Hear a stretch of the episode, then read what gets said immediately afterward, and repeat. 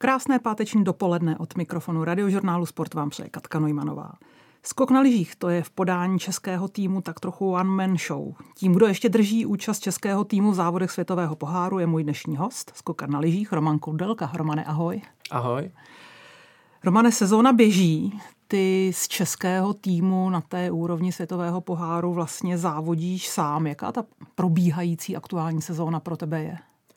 Eh, zatím je to takový plný očekávání z důvodu toho, že uh, přišli k nám dva noví trenéři, dva Slovenci, všechno se hodně změnilo a vlastně ty tréninky se celý obnovily a dělá se všechno úplně jinak. Takže já jsem byl sám zvědavý, jak se s tím poperu, jak se mě bude dařit, ale uh, mě už jakoby po zranění kolene to koleno naštěstí nebolí a to mě právě pomohlo hodně v těch tréninkách, kdy, kdy jsme hodně pracovali vlastně na fyzio a na všem kolem a na stabilizaci kolene, takže já jsem mohl po dlouhé době vlastně do sezóny s tím, že mě nic nebolí a, a tím pádem i ta sezóna, neříkám, že byla ideálně nastartovaná nebo že je úplně všechno super, ale, ale určitě tam pokroky jsou vidět a to mě těší. Na to koleno jsem se tě právě chtěla zeptat. Ono tě limitovalo snad dvě sezóny, že hmm. ty problémy byly dlouhodobé. Takže vyřešilo se to operací a v současné době si naprosto zdrav a můžeš vlastně trénovat e, i kondici bez jakéhokoliv omezení, protože přece jenom skok na lyžích to je o odrazu a hmm. koleno hodně trpí. Uh, určitě už uh, musím zaťukat, že koleno v pořádku, a, ale byla to jakoby těžká práce, protože operace je sice první krok, ale pak následuje ta rehabilitace a ta si myslím, že tam byla lehce malinko zanedbaná s tím, že jsem všechno uspěchával kvůli olympiádě, abych ji stihnul tenkrát.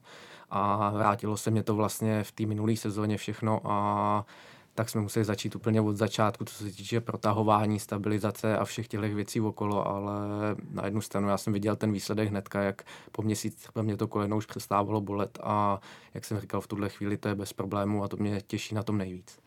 Ono sportovat, když člověka něco bolí, to pak vlastně člověka ten sport ani netěší, že? Přesně tak to je, no, protože pak jde člověk do sezony s tím, že vlastně Eh, já tomu chci dát 100%, ale vím jakoby v hlavě, že 100% jsem tomu dát nemohl už díky tomu kolenu a já jsem typ člověka, který, ať se týče vlastně u skoku je velmi důležitá váha nebo každý trénink, protahovací cviky a všechno a když vím, že tady tomu jsem nedal 100%, tak pak mám jakoby jakový trošku výčitky v hlavě, když za to vlastně svým způsobem ani nemůžu, ale uh, jak se říká, potřebuji všechno perfektní, abych věděl, že jsem tomu 100% dal a pak jsem přesvědčený, že ty výsledky se dostaví. My si povídáme zhruba uprostřed probíhající sezóny. Je to sezóna, která nemá vrchol v podobě olympiády ani mistrovství světa, takže máš za sebou turné čtyř můstků, kde se byl 17. v Innsbrucku. Eh, vynechal si lety a čeká tě v následujících dnech hm, ještě světový pohár Japonsko a Skandinávie. Je to tak? Co teda od té nadcházející části sezóny ještě očekáváš? Eh, že navážu na ty výsledky, které se mě dařily teďka v, v minulosti, ať už to bylo to turné čtyř musků nebo zakopané, tak eh, na ně navázat, aby se mě podařilo bodovat v co nejvíce závodech a, a pak nějak pozitivně ukončit tu sezonu a pauza tam asi moc dlouhá nebude a vrhnout se zrovna eh, do té nadcházející a, a tam už opravdu chceme, jakoby, aby ty výsledky byly lepší a aby ta forma byla opravdu vidět, že má vzestupnou tendenci. Pojďme ale zůstat u té letošní sezóny. Které z můstků, které tě ještě čekají, jsou třeba tvé oblíbené, kam se těšíš, kam jezdíš rád závodit? Uh, mám rád japonskou určitě, tam už jenom díky té jejich kultuře a všemu, ale i ten můstek mě vyhovuje, dokázal jsem tam v minulosti vyhrát, takže tam se moc těším a pak určitě Norsko, to je krásná země, já to tam mám strašně rád, sice tam je docela draho, ale, ale je, to, je, to, je to hezká země a je tam vlastně přidělaný můstek nově v Trondheimu, a na ten se moc těším, protože tam jsem v minulosti se mě taky dost dařilo a, a jsem zvědavý, jestli tam na to dokážu navázat. A hlavně za rok tam bude mistrovství světa. Přesně tak, takže si to i oskoušet, otestovat si ten můstek a, a za rok tam třeba jít tu s čistou hlavou. Eh, já jenom úplně ve zkratce ještě zůstanu u místa, které je pro mě jakousi mekou klasického lyžování a to je Oslo. To je také asi krásný světový pohár, kam chodí spousta lidí se dívat, krásná poloha můstku nad městem. Máš rád Holmenkollen? Uh, úplně ho rád nemám ten můstek sám o sobě, protože tam hodně fouká a to je pro skokany vždycky nepříjemný, ale uh, určitě bych jednou chtěl, aby až třeba už skončím kariéru, tak bych tam chtěl uh, vzít svoji manželku a svý děti, aby to tam viděli, protože to je opravdu meka lyžování a když tam jde počasí, tak uh, teďka, když o tom mluvíme, tak mám husinu na rukách, protože to je opravdu něco krásného a kdo to nezažil, tak to nikdy nepochopí, takže tady z toho důvodu bych chtěl, aby tam se mnou jeli, aby to viděli na vlastní oči. Souhlasím, Oslo a Holmenkollen, to je úžasné. Roman Koudelka je s námi na radiožurnálu Sport. Romane, pojďme teď k méně veselé části našeho povídání, protože český tým, český skok na lyžích prožil v posledních sezónách velký výkonnostní propad. Ty jsi vlastně jediný, který drží vlajku českého týmu na důstojných pozicích. E, co se stalo? Dokážeš to nějak ve zkratce schrnout, protože samozřejmě těch důvodů, proč je český skok, kde je, je určitě celá řada. E, bohužel jich hodně a hodněkrát tady to slýchám, že to je smutný pohled na český skok.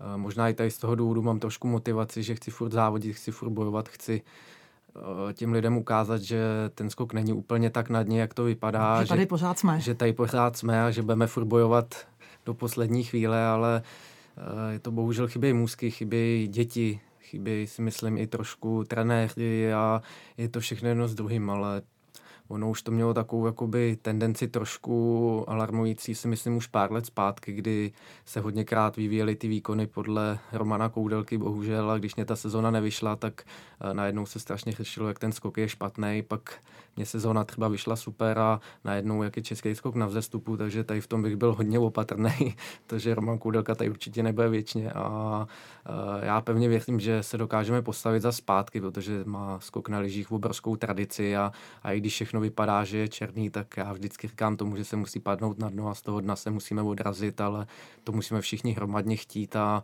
a prostě postupnýma kručkama se snažit vyšplhat nahoru. Sport to je o nějakých vnějších podmínkách, ve vašem případě o skokanských muscích, pak jsou to trenéři, ale samozřejmě i závodníci. Dokážeš trošku rozklíčovat, díl viny na tom, proč jsme na tom pomyslném dně, aspoň doufejme, že to je už to pomyslné dno a už to bude jenom lepší. Je to opravdu jen o těch podmínkách, nebo nesou svůj díl viny i funkcionáři, trenéři, nebo i samotní závodníci? Uh, já bych řekl, že to je od každého něco, ale já vždycky říkám, že by každý měl začít sám u sebe. Takže já jsem sportovec a závodník, profesionál, takže já musím začít u sebe, kde já jsem třeba udělal chybu, kde se mě nedařilo, byl jsem zraněný, pak uh, bylo třeba v období, kdy, uh, kdy jsem měl uh, trošku problémy s krkem a to mě hodně svazovalo, takže byly postupné věci, které aniž bych za ně mohl, tak určitě jsem k tomu taky přispěl, ale takhle na to musí hledat i trenéři, funkcionáři a všichni kolem, aby všichni si řekli vlastně a překonali nějaký to svý ego a snažili se s tím něco udělat a říct si, dobře, tady jsme udělali chybu, pojďme to změnit, pojďme se všichni semknout a promluvíme si se závodníkama, s funkcionářima, s všema lidma, co s tím skokem mají co dočinění a pojďme se snažit ten skok hromadně zvednout nahoru a, a ne, že si budeme v nájemně házet klacky pod nohy nešlo ten sešup, který samozřejmě není otázkou jedné sezóny, zastavit dřív, nemělo se eh, zavelet k akci, k nějakému jako vlastně semknutí se a e, návratu zpátky už o něco dříve? Jednoznačně to tak mělo být, nebo já to takhle vnímám, ale Eh, jak jsem už zmiňoval, je to i o tom, že vždycky, když už to vypadalo, že, že jsme opravdu v té klinické smrti, tak uh, přišel vždycky nějaký výsledek, že se začalo dařit a, a najednou si všichni mysleli, aha, tak ono to zase půjde, tak to zase tak hrozný není, ale uh, těch momentů bylo hodně a těch varovných prstů styčených si myslím, že bylo dost, ale nikdo jsme si to ani já neuvědomoval a tady v tom, jak jsem říkal, neseme asi podíl všichni, ale uh, já beru, že to je minulost, jak jsme zmiňovali, já věřím tomu, že už jsme na tom opravdu úplným dně a teď je na čase, aby jsme se semkli a z toho dna se začali postupně odrážet nahoru. Ty máš eh, jednu výhodu, ty jsi zažil generaci skokanů, úspěšných skokanů okolo Jakuba Jandy, medailistů ze světových soutěží. A vlastně zažil si to, jak se to dělalo v době, kdy se dařilo. Eh, dokážeš posoudit, i vlastně třeba trénink, jestli tomu všichni dávají a dáváte dost, protože eh, říct, že dřív se trénovalo míň, určitě není správná cesta. Naopak, ty dokážeš porovnávat. Co v tom srovnání vidíš? Uh, vidím tam možná i tu realitu toho, proč ten skok je tam, kde je, protože já když vidím, jak trénoval třeba Kuba Jandu, Honza Maturu a tady ty všichni ta starší generace, tak uh, teďka si myslím, nechci na někoho házet vinu, ale myslím si, že i z těch mladých kluků by, by se trošku měli kouknout zpátky do minulosti o tom, jestli, jestli opravdu tomu dávají těch 100%, protože já mám pocit, že uh, třeba co bylo pro Jakuba Jandu 100%, je pro ostatní kluky třeba 40%, takže tady v tom to je je, je to bohužel smutný, ale je to pak o těch trenérech a hlavně o těch závodnících, aby si uvědomili a prostě i když to bolí, prostě vrcholový sport bolí, tak to je, tak uh, bouchli do toho stolu a řekli si, tak pojďme, pojďme to změnit, pojďme makat, pojďme, pojďme se snažit tomu českému skoku pomoct, tak uh, tohle to jsem tam zatím neviděl, ale, ale nějaký náznaky už jsou, tak já pevně věřím, že, že to chytíme za ten správný konec a že to pojde jenom nahoru. Uvědomuješ si, že ty seš v té roli toho pozitivního vzoru, který bude muset ještě hodně dlouho dávat ten právě sportovní vzor mladší generaci, která by se měla vrátit zpátky? Takhle jsem o tom úplně nepřemýšlel, ale samozřejmě vnímám, že tam jsem suverénně nejstarší, to je o nějakých 12 let snad. Takže, a nejúspěšnější. A to je, to je na tom bych trošku smutný, protože po operaci kolene ve 34 letech, tak to si myslím, že by mě měli ty malí, mladí víc prohánět, ale uh, zase jako nemůžu říct, že by na to kašlali úplně, ale je potřeba, aby někdo přivedl na tu cestu, že prostě nic nepřijde zadarmo. Prostě ty závodníci, ať už to jsou skoky na žích nebo něco jiného, nikdy nikomu nic nespadlo do klína. Je to o tom, že musí makat a, a pak se ty výsledky vždycky dostaví, ale musí té cestě věřit. Roman Koudelka, skoka na lyžích, je s námi na radiožurnálu Sport. Eh, Romane, pojďme trošku do té pozitivní vlny, která snad zavála do českého skoku. Vlastně vyměnili se i funkcionáři, lidé, kteří řídí úsek eh, skoku na lyžích. Mimo jiné se angažuje syn bývalého skvělého soka, eh, skokana eh, Filip Sakala. Máte mladé trenéry ze Slovinska. Je to ta cesta, která je pro tebe určující do budoucna? Je určitě. Hlavně dva noví slovinský trenéři jsou vlastně generačně stejně starý jako já, jsou dva roky starší, takže to není tam velký rozdíl. A my jsme si tady v tom spolu strašně jakoby sedli a i celkově oni jsou takový hyperaktivní strašně, něco jako já, takže nedokážou dlouho sedět, dlouho ležet, takže furt nás někam tahy, furt něco děláme a to je právě ta věc, která mě na tom strašně baví vlastně dovedlo ho vlastně nový vedení Filip Sakolu a Vítěháček, ale obrovskou, obrovský podíly na tom, jakoby, že ten skok jde nahoru, musím říct, má rezort Dukla Liberec, protože Michal Gorgiev, se kterým se dlouhý roky známe, tak uh, vlastně kdykoliv jsem měl nějaký problém a uslovil jsem ho, tak vždycky udělal všechno pro to, aby mě, aby mě s ním pomohl, takže tady v tom cítím, že opravdu ta změna nastává, že to je super. Zkus trošku pro eh, laika přiblížit ten směr, který nás vlastně nastavili slovinští trenéři. Eh, co vlastně nového přinesli do týmu? Je to disciplína, technika, kvalita tréninku? V čem jste se vydali jinou cestou? Já bych řekl, že hlavně ve stretchingu jsme začínali jakoby hodně změn dělat, ať jakoby my skoukani jsme vždycky byli ohebný, pružný, všechno, ale uh, ukázali nám i jiný cviky, jiný metody protahování a tady na tom opravdu si hodně zakládají, aby to nájezdové postavení bylo stabilní a celkově, aby to tělo fungovalo líp. A co se týče třeba tréninku samotných, tak nemáme tam tolik silových tréninků, jako bylo v minulosti, takže nemáme nějakých 120-130 kg čínku na zádech, ale čínky relativně skoro vynecháváme, nebo chodíme jenom opravdu s minimálním množstvím, ale snažíme se pracovat a posilovat hlavně se svým tělem a tady v tom mě to asi pomohlo i s tím kolenem a celkově si myslím, že pak nejsem tak unavený, i když toho odmakám víc, tak nejsem tak unavený jako po těch, po těch silových tréninkách. Já musím říct, že jsem obdivovatel toho, jak obecně Slovinci sport dělají. Malá země eh, s malým počtem obyvatel, mnoho úspěšných sportů, mnoho úspěšných sportovců. Eh, je to i třeba ta jejich mentalita, která je nám blízká. Proč vlastně si vzájemně vyhovujete? Eh, asi je to tak, no, protože opravdu Slovenci to je něco úžasného na to, kolik jich je, tak uh, mně přijde, že snad celá země musí sportovat, to je úplně neuvěřitelný, kolik oni mají jenom skokanů, takže tady v tom to je úplně úžasný a, a asi to je jeden z těch důvodů, že si takhle padneme, protože v minulosti, ať mě trénoval třeba pan Remza, tak uh, ten vlastně taky trénoval ve Slovinsku a učil vlastně slovinský trenéry, jak mají trénovat, takže tady v tom to možná přinesli na mě, nebo na ty slovinský trenéry a ty, kteří k nám teďka přišli, tak to zase přenáší na mě, takže já jakoby nedělám úplně nic nového a úplně tam cítím někdy toho pana Remzu, ty jeho tréninky a ty věci, které jsme spolu dělali.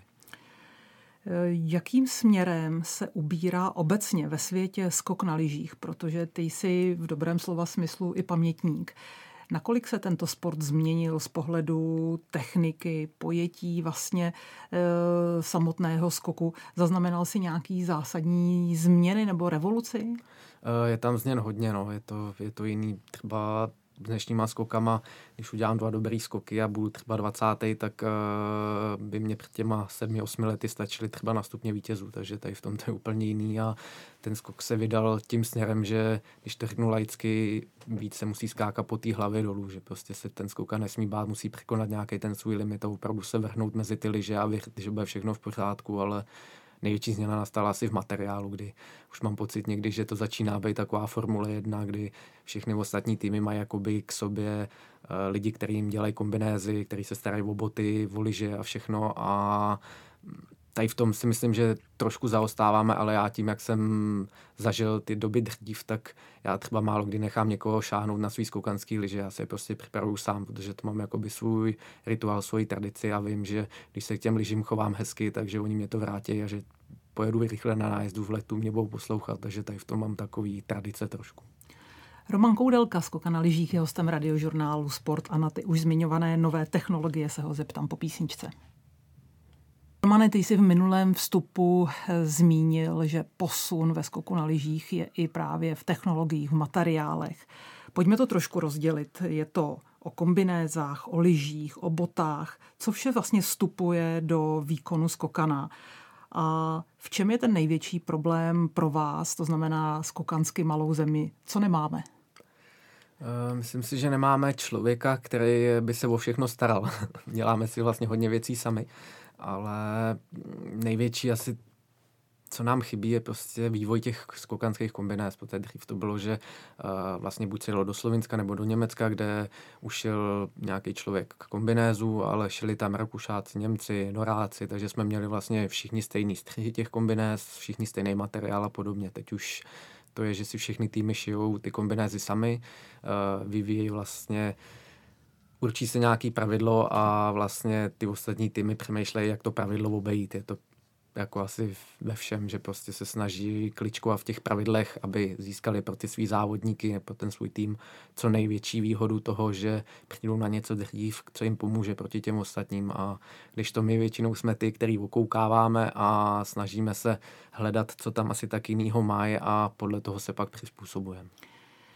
Já myslím, že spousta diváků, kteří sledují zimní sporty, zaznamenali, že u vás ve sportu, ve skoku na lyžích občas dochází k diskvalifikacím právě z důvodu nedodržení podmínek. Zkus vysvětlit nám, neskokanům na lyžích, o co jde, pokud je někdo diskvalifikován. Uh, tak z 99% je vždycky za kombinézu a je vlastně určený pravidlo, že uh, my přijdeme na tu kontrolu, stoupneme si před toho člověka, který vlastně je kontrolor a on nás vlastně ošahá, jakoby, co se týče skoro celé tělo a když někde má pocit, že, že ta kombinéza je prostě větší, tak uh, nás slíkne vlastně jenom v úzovkách do spodního prádla a většinou, co se hodně děje, tak je na břichu, takže mě zněří obod břicha a pak zněří obod té kombinézy v tom místě úplně samým, který mě měřil na tom těle a ta kombinace nesmí být větší více jak o 4 cm, takže de facto musí být úplně přilehavá, takže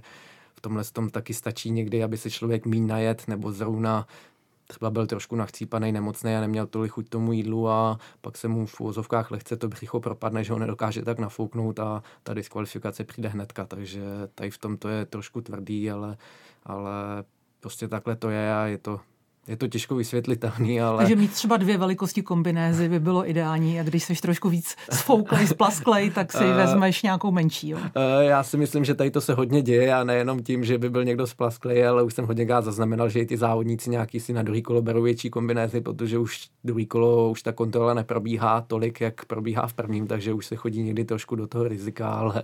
ale a větší musí... kombinéza je výhodou. Samozřejmě, protože ta vnosná plocha je větší, takže vlastně v tom eh, letu, v tom vzduchu vlastně se ta kombinéza víc napne, je širší a celkově nás víc nese.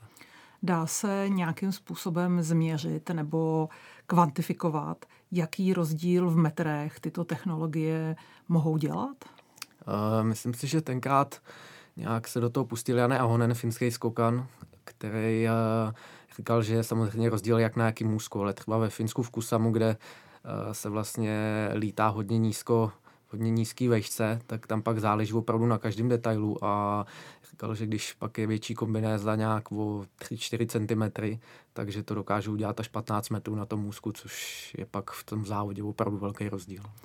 Pojďme k tomu, co ke skoku na lyžích patří, ale určitě to je velmi nepříjemné a to je to, že vy musíte být strašně až hubení hlídat si váhu, protože každé kilo, možná desít, desítka deka eh, navíc eh, jsou eh, minus metry. Jak se s tím žije, když vlastně se asi pořádně nemůžeš celý rok najíst?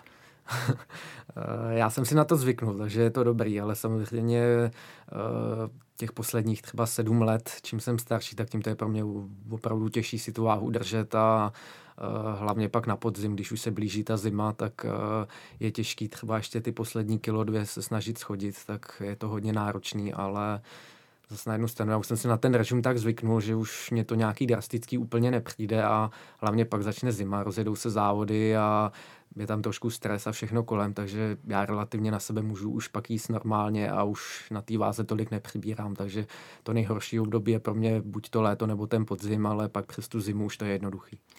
Na co máš chuť a nesmíš si to dát dlouhodobě? asi nějaký hamburgery a hranolky. No. To si myslím, že pro skokany není úplně ideální, ale já jsem naštěstí člověk, který má rád ty saláty a všechny tyhle věci kolem a, a miluju třeba maso. To vím, že vždycky, když chci hubnout, tak jím maso, saláty a to se mi vždycky jde hnedka dolů váha, takže to mám rád. Skok na lyžích Roman Koudelka je hostem radiožurnálu Sport a samozřejmě hlavním tématem je skok na lyžích. Romane, eh, mluvil jsi v jednom z předchozích vstupů o tom, že prostě to tam musíte poslat. Že to tam musíte poslat mezi ty lyže a že pak ten skok je dlouhý. E, není to někdy na úkor rizika, které musíte podstupovat. Ono se vlastně na první pohled zdá, že těch pádů je minimum, ale když už tam nějaký pád je, tak to stojí za to. No, je to, já jsem těch pádů měl hlavně v minulosti, jsem měl docela dost, takže pro mě jakoby tady ta změna té techniky je o to těžší, že opravdu musím tu hlavu přesvědčit, že se nic nestane, že bude všechno v pořádku a, a věřit tomu, že, že už mám něco za sebou a že kdyby krizová situace nějaká v tom letu nastala, tak, uh, takže si s ní dokážu poradit. Takže těžký to je, ale bohužel svět nespí a pokud chci mít ty výsledky a chci se přizpůsobit, tak musím chodit za ty své limity. Chodit za limity znamená, že prostě musíš překonat hlavu a jít i třeba do rizika, které je větší, než bývalo dřív? Uh, vodosvědčí. A hlavně já tomu neříkám riziko, já říkám strach, protože hodně, hodně skokanů říká, že se nebojí, že má respekt. Já mezi tímhle vůbec rozdíl žádný nevidím. Prostě vím, že hodně skokanů se bojí, já se taky občas bojím, tak to je prostě jsme sport, který Eh, řekl bych, že je už o dost bezpečnější, než býval v minulých letech, ale furt tam to riziko si myslím, že je docela velký a, a prostě se musí ten strach překonat a čím jakoby eh, víc ten strach mám a čím více mě ho podaří překonat, tím pak se cítím silnější a vlastně i ta sebedůvěra jde pak hodně nahoru když už bohužel dojde k pádu. Dochází k němu spíš z důvodu, že skokan udělá technickou chybu, nebo jsou to vnější podmínky, které vy nemůžete ovlivnit? Mám na mysli, že třeba foukne poryv větru, který nemůžete čekat. Řekl, že 90% je asi poryv toho větru, protože to opravdu pak, eh, když ten skokan vylítne a má pocit vlastně, že ho to krásně nese a víc se snaží nalehnout do těch lyží a najednou prostě mu ty lyže klapnou dolů a už s tím nedokáže nic udělat, tak je to taková bezmoc, proto já nemám úplně rád větrní závody, mám rád, když je klid, tak to si víc věřím, ale prostě jsme outdoorový sport a a to prostě k těm skokům na lyžích patří. Zase nikde není psaný, že může být nějaký závod, kde bude loterie, kde bude foukat a, a mě ten vítr může pomoct tím, že můžu skočit nějaký super výsledek když už se něco děje, když už prostě přijde ten poryv. Je to třeba o zkušenosti skokana, jak si dokáže poradit a skorigovat pád, nebo ještě ten skok, i když se třeba stane velmi krátkým, ustát. A nebo je to o tom, že prostě se při určitý souře okolností nedá vůbec nic dělat a prostě letíte. Uh, Myslím na hlavu. Řekl bych, že eh, z velké většiny procenta se vždycky dá něco udělat a dá se to nějakým stylem zachránit a to je pak o těch zkušenostech si myslím toho samotného závodu závodníka, jak se s tím dokáže popravit ten krizový moment, ale určitě nastanou, a což je malý procento, ale nastanou určitě i věci, které prostě už ovlivnit nejdou. Může to být i chyba navázání a, nebo opravdu velký poryv větu, kdy, kdy už ten skokan nedokáže vůbec nějak reagovat a prostě tam už to je jenom o tom, jak, jak zrovna na, na jakou část těla dopadne a jak se s tím popere. No. Když už k pádu dojde, a nedojde k zraněním. Jaké jsou potom návraty na můstek? Je to o tom, že to v sobě závodník má a musí překonat eh, psychický blok a nebo jak s tím vlastně bojujete s, vlastně s tím se poprvé vrátit po, po pádu na můstek? Eh, to vždycky mě říkal pan Remza, že jak spadne skokán nebo nějak ošklivě spadne na hlavu a pokud mu nic není, tak je vždycky nejlepší jít okamžitě nahoru, udělat ještě jeden, dva skoky, aby tu pauzu neprotahoval. Takže to se mi asi dvakrát stalo, že, že jsem takhle rychle musel vyběhnout nahoru, aby, aby ten blok pak tam nebyl, ale pak jsou samozřejmě situace, kdy, kdy ten skokán nahoru jít nemůže a čeká třeba měsíc, měsíc a půl pauza a pak ty návraty musím říct, že jsou strašně těžký, jak jsem zmiňoval, a těch pádů měl docela dost a jít po dvou měsících třeba na ten můstek je, je strašně náročný a vrací se vám to třeba ještě půl roku, rok zpátky a, a je, to, je to prostě boj. Musí, musí, musí ten závodník se kousnout, musí prostě postupem času si začít víc a víc věřit a, a musí se snažit s tím bojovat, protože jak s tím nezačne bojovat a, a nebude ten strach se snažit překonávat, tak, tak to je konečná může pomoci třeba psycholog, který ale ve velké části případů nikdy takovou situaci na vlastní kůži nezažil, takže těžko může se vžít do vašich pocitů. Já si myslím, že nejlepší psycholog je pak v tuhle chvíli trenér, který dřív skákal, třeba i tu situaci zažil. A nebo i když ji nezažil, tak uh, vy v něj musíte mít 100% důvěru, takže víte, že třeba začne malinko foukat a normálně byste šli skákat a vůbec byste se toho nebáli a on vám třeba řekne, hele, tak dneska ne, dneska prostě nejsem ti stoprocentně schopný v ten daný určitý moment dát ten signál, abych věděl, že třeba nějaký poryv znova nepřijde, takže tady v tom je důležitý, aby ten trenér to pochopil, aby se nesnažil toho závodníka někam do něčeho nutit, ale aby se mu snažil vysvětlovat, že bude všechno dobrý a že postupem času vlastně uh, si na to zvykne a už na to zapomene a bude zase všechno, jak bylo dřív. Romane, my jsme se bavili o pádech, pojďme je už nechat eh, někde zastrčené a nevracet se k ním. Nicméně ty jsi táta od rodiny, máš dva syny, sedm a čtyři roky. Eh, co pro tebe rodina ve vztahu ke sportu znamená? Eh, je to něco, co spíš ti bere čas a musíš třeba někdy omezovat trénink, nebo tě to udělalo silnějším, psychicky vyrovnanějším? Uh, musím říct, že to je 50 na 50. Ta první rodina je pro mě nejvíc, není nic víc. Mám dva malý kluky a to je prostě, je to něco úžasného. Ale pak když ten skokan nebo závodník přijde z toho tréninku úplně hotový a chce si aspoň na hodinku odpočinout doma na gauči a nemůže, protože přijdou ty děti a začnou skákat po mně, začnou, chtějí si se mnou hrát, chtějí to a podobně a já tím, že trávím hodně času mimo domov, protože vlastně celou zimu jsme de facto pryč, tak uh, mě zaslí to ten čas v úvozovkách prospat, takže chci jim to v ten daný moment vynahradit, ale zase na jednu stranu Eh, je to strašně příjemný v tom, že když se mě na tom můzku nedaří, tak ty děti to vůbec nezajímá, jestli se vám daří nebo nedaří. Ty jsou rádi, že mají doma tátu a uh, vlastně mě od těch skoků, těch špatných myšlenek úplně odvedou, takže já si s nimi mají takhle vyčistím hlavu. Eh, je potřeba zmínit, že ti je 34 let. Jsi mladý kluk, ale samozřejmě pro sport je to už věk, kdy seš, dejme tomu, v té závěrečné části kariéry. Jak daleko před sebe vidíš? Za rok je mistrovství světa v Trondheimu, pak jsou olympijské hry v Itálii, kdy se bude skákat ve Val di Fiemme v Predácu. Eh, kam až koukáš před sebe ve sportovním životě? Určitě koukám až do té olympiády. Já vlastně svoji první olympiádu jsem zažil eh, vlastně v Itálii, když bylo Turino, tak jako předskokan jsem tam byl na můzku, takže Moje tam oblíbené jsem, Turíno. Tam jsem, tam jsem poprvé, ano, přesně tak, tam jsem poprvé zažil vlastně tu olympijskou atmosféru, když jsem samozřejmě nebydlel v té vesnici, ale na tom můzku jsem byl s těma závodníkama, projížděl jsem jim stopu a bylo to něco krásného a, a takže tam jakoby, že se teď zase vrací do té Itálie, tak to je pro mě taková nostalgie, ale neříkám, že to tam ukončím kariéru, ale určitě k tomu se opravdu upínám a na tu olympiádu se strašně těším. Z tebe vyzařuje to, že pro tebe na jednu stranu sport je zaměstnáním, si profesionál, ale zároveň je určitou vášní. Vnímáš to tak a dokážeš vlastně rozlišit, co je ještě zaměstnání a co už je nějaká životní vášeň?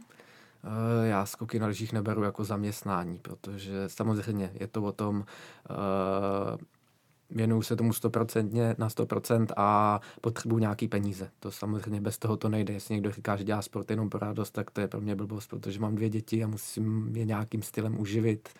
Eh, bydlení a podobně, takže tak to není. Ale uh, já ten sport strašně miluji, já ten sport mám rád, já mám rád výzvy a i když jsem měl vlastně po operaci kolene, tak já už jsem se těšil na ten návrat. Já jsem týden po operaci už zkoušel dělat nájezdový postavení doma v baráku, manželka mě musela každý týden fotit, abych viděl ty pokroky, takže v tomhle tom to bylo takový zvláštní, ale, ale ten sport je pro mě v tuhle tu chvíli všechno a, a já jsem vděčný za to, že ten sport můžu dělat a proto i svý kluky dva chci víc ke sportu, to si myslím, že ať už to budou skoky, hokej nebo cokoliv jiného, tak je to naučí nějakému respektu, nějakému fair play a, a i nějakému si myslím zdravotní, uh, vlastně uh, životnímu stylu nebo zdravému životnímu stylu. Vidíš i za ten horizont konce uh, sportovní kariéry? Uh, musím říct, že jo, že už uh, trošku jakoby v hlavě nějaký věci mám, nebo už tam nějaký naskakujou, ale já se vždycky snažím co nejdřív odehnat a prostě opravdu dělat to, co mám rád a to jsou ty skoky a nesnažit se myslet na to, jestli přijde konec za rok, za dva nebo za tři, ale prostě snažit se každý ten čas využít buď k tomu tréninku a nebo k tomu skákání celkově a užít si vlastně každý ten moment, protože vím, že nemůžu skákat do 60. Romane, moc díky, že jsi byl s námi na radiožurnálu Sport. Ať ti vyjde nejenom druhá polovina letošní sezóny, ale i ty následující a díky, že jsi byl hostem. Já moc děkuji.